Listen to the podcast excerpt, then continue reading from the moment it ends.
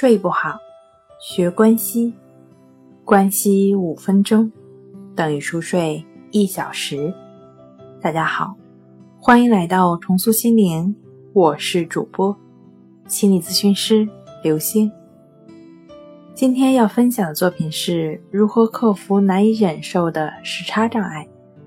从东向西快速跨越时区的旅行者，迫使自己的身体。调整到不同的当地时间，在一次向东的旅行中，比如由蒙特利尔至伦敦的飞行，身体已学会比在蒙特利尔早五小时睡觉和起床。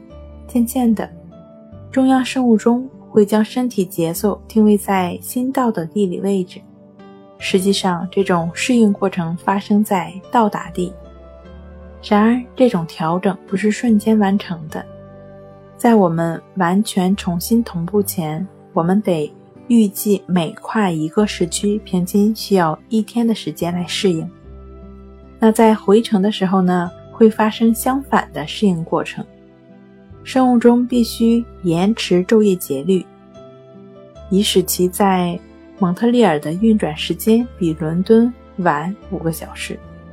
在整个适应期内，来来往往，旅行者经历着一个睡眠和觉醒被扰乱的短暂时期，这就被称为时差障碍。